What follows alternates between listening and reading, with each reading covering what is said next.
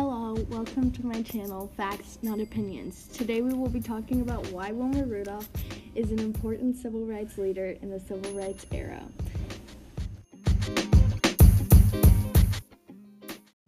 Imagine belonging to a poor yet also loving family and having polio all at the same time. Imagine the doctors telling you that you may never walk again. Imagine also being colored during a time of segregation. Well, that is exactly what happened to Wilma Rudolph. Yet, even with these hardships, she had become one of the most important people in the civil rights era. Wilma Rudolph is one of the best civil rights figures to show that where one comes from does not determine their importance in life because she was not only poor and had polio at a young age, but she also was a colored female during a time of segregation. Wilma Rudolph's family was not wealthy, and she was a sick child. Wilma's mother Blanche cleaned homes of white families that were most often wealthy. Her dad, Ed, worked as a railroad porter. Even though both parents had money, they didn't carry a lot of it. This made it even harder for Wilma to get over the illnesses she experienced as a child. Wilma was young when she was diagnosed with polio and wasn't able to be treated at local hospitals because she was African American and the hospital was only available to white people. So she had to work harder and harder every day to gain the ability to walk again. The family had to find other solutions for Wilma.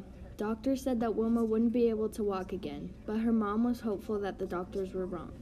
Wilma and her mother traveled 50 miles every week to the Meharry Medical College in Nashville.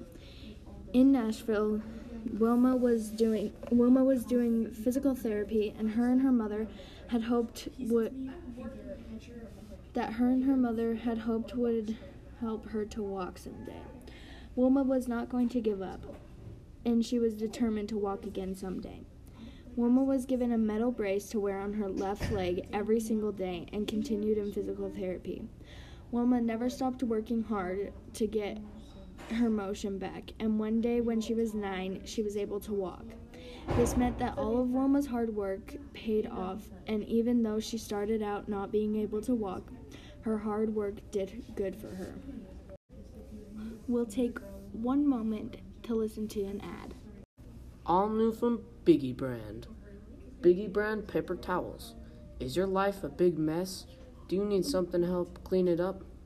Buy some Biggie Brand paper towels for just $1.99 a piece at your local Dollar General. Thank you for listening to the ad. Let's get back into it. Soon after Wilma exceeded her goal of walking, she made a new goal and started playing basketball. She practiced daily so that she would play her best in games. Wilma ran extremely fast on court and even made a state record for the most points made. She joined her school's track team and caught the attention of her coach, Ed Temple, who was the track coach at Tennessee State University. She started training with a team from Tennessee State. Ed had invited her to a track camp, and she started running long distance every day. At camp, she had joined the racing team called the Tigerbelles. After camp, she had won 9 out of 9 of her races at the Amateur Athletic Union. In 1956, Wilma was happy to hear that at only 16 years old, she had qualified for the Olympics. She realized that all of her hard work and dedication had made her great at what she did. Wilma went on to set new goals. According to the book Wilma Rudolph by Adrianna Morganelli, she and her team traveled all the way to Melbourne, Australia. Wilma ran in the 4x100 meter relay. Her team won the bronze medal. She was proud to be standing on the podium with her teammates, and they celebrated their accomplishment. Winning this medal inspired Wilma to set even higher goals. After this, she graduated high school in 1958. She became a member of Tennessee State University and was now officially a part of the track team. Wilma, a few years later, in 1960, again qualified for the Olympics. So, with hard work and dedication, Wilma and the team traveled to Rome, and she won the 100 meter race in just 11 seconds. She also won the 200 meter race in only 24 seconds after running 23.2 seconds in the semifinals and reaching a new record. She later became known as the fastest woman in the world.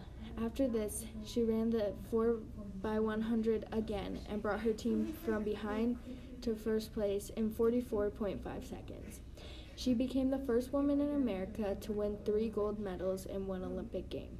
Soon she turned into a lot of spectators' favorite athlete. Wilma even got to meet President John F. Kennedy in a private meeting in 1961. She soon graduated from college and retired from track when she was 22. As you can tell, even though Wilma came from a poor and ill life, she built every goal she wanted to accomplish and then accomplished them. After she did that, she created new goals every time. Some might say that other activists came from low places too. Why is Wilma the best representation of this claim? Well, yes, other activists came from rough places and times too, but Wilma had bigger goals in life. Wilma not only overcame segregation and was a woman, she worked harder to get through polio so that she could walk again. She was constantly making new goals for herself and overcoming each and every one of them. She went through more than any other activist to get where her goals stood.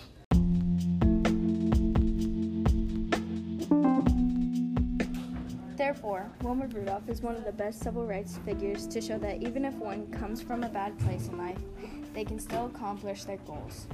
Wilma not only made it through racial discrimination, but she also made it through polio. She was able to walk when the doctors told her she wouldn't be able to, and she went to the Olympics. There, she won three gold medals in one Olympic game and became the first woman to do so. Wilma overcame her problems and kept on making bigger goals for her for herself every time she accomplished something. That is why Wilma Rudolph is the best civil rights figure to show us that where one comes from does not determine their fate that concludes the podcast. Actually, before you leave, we're gonna have an ad again.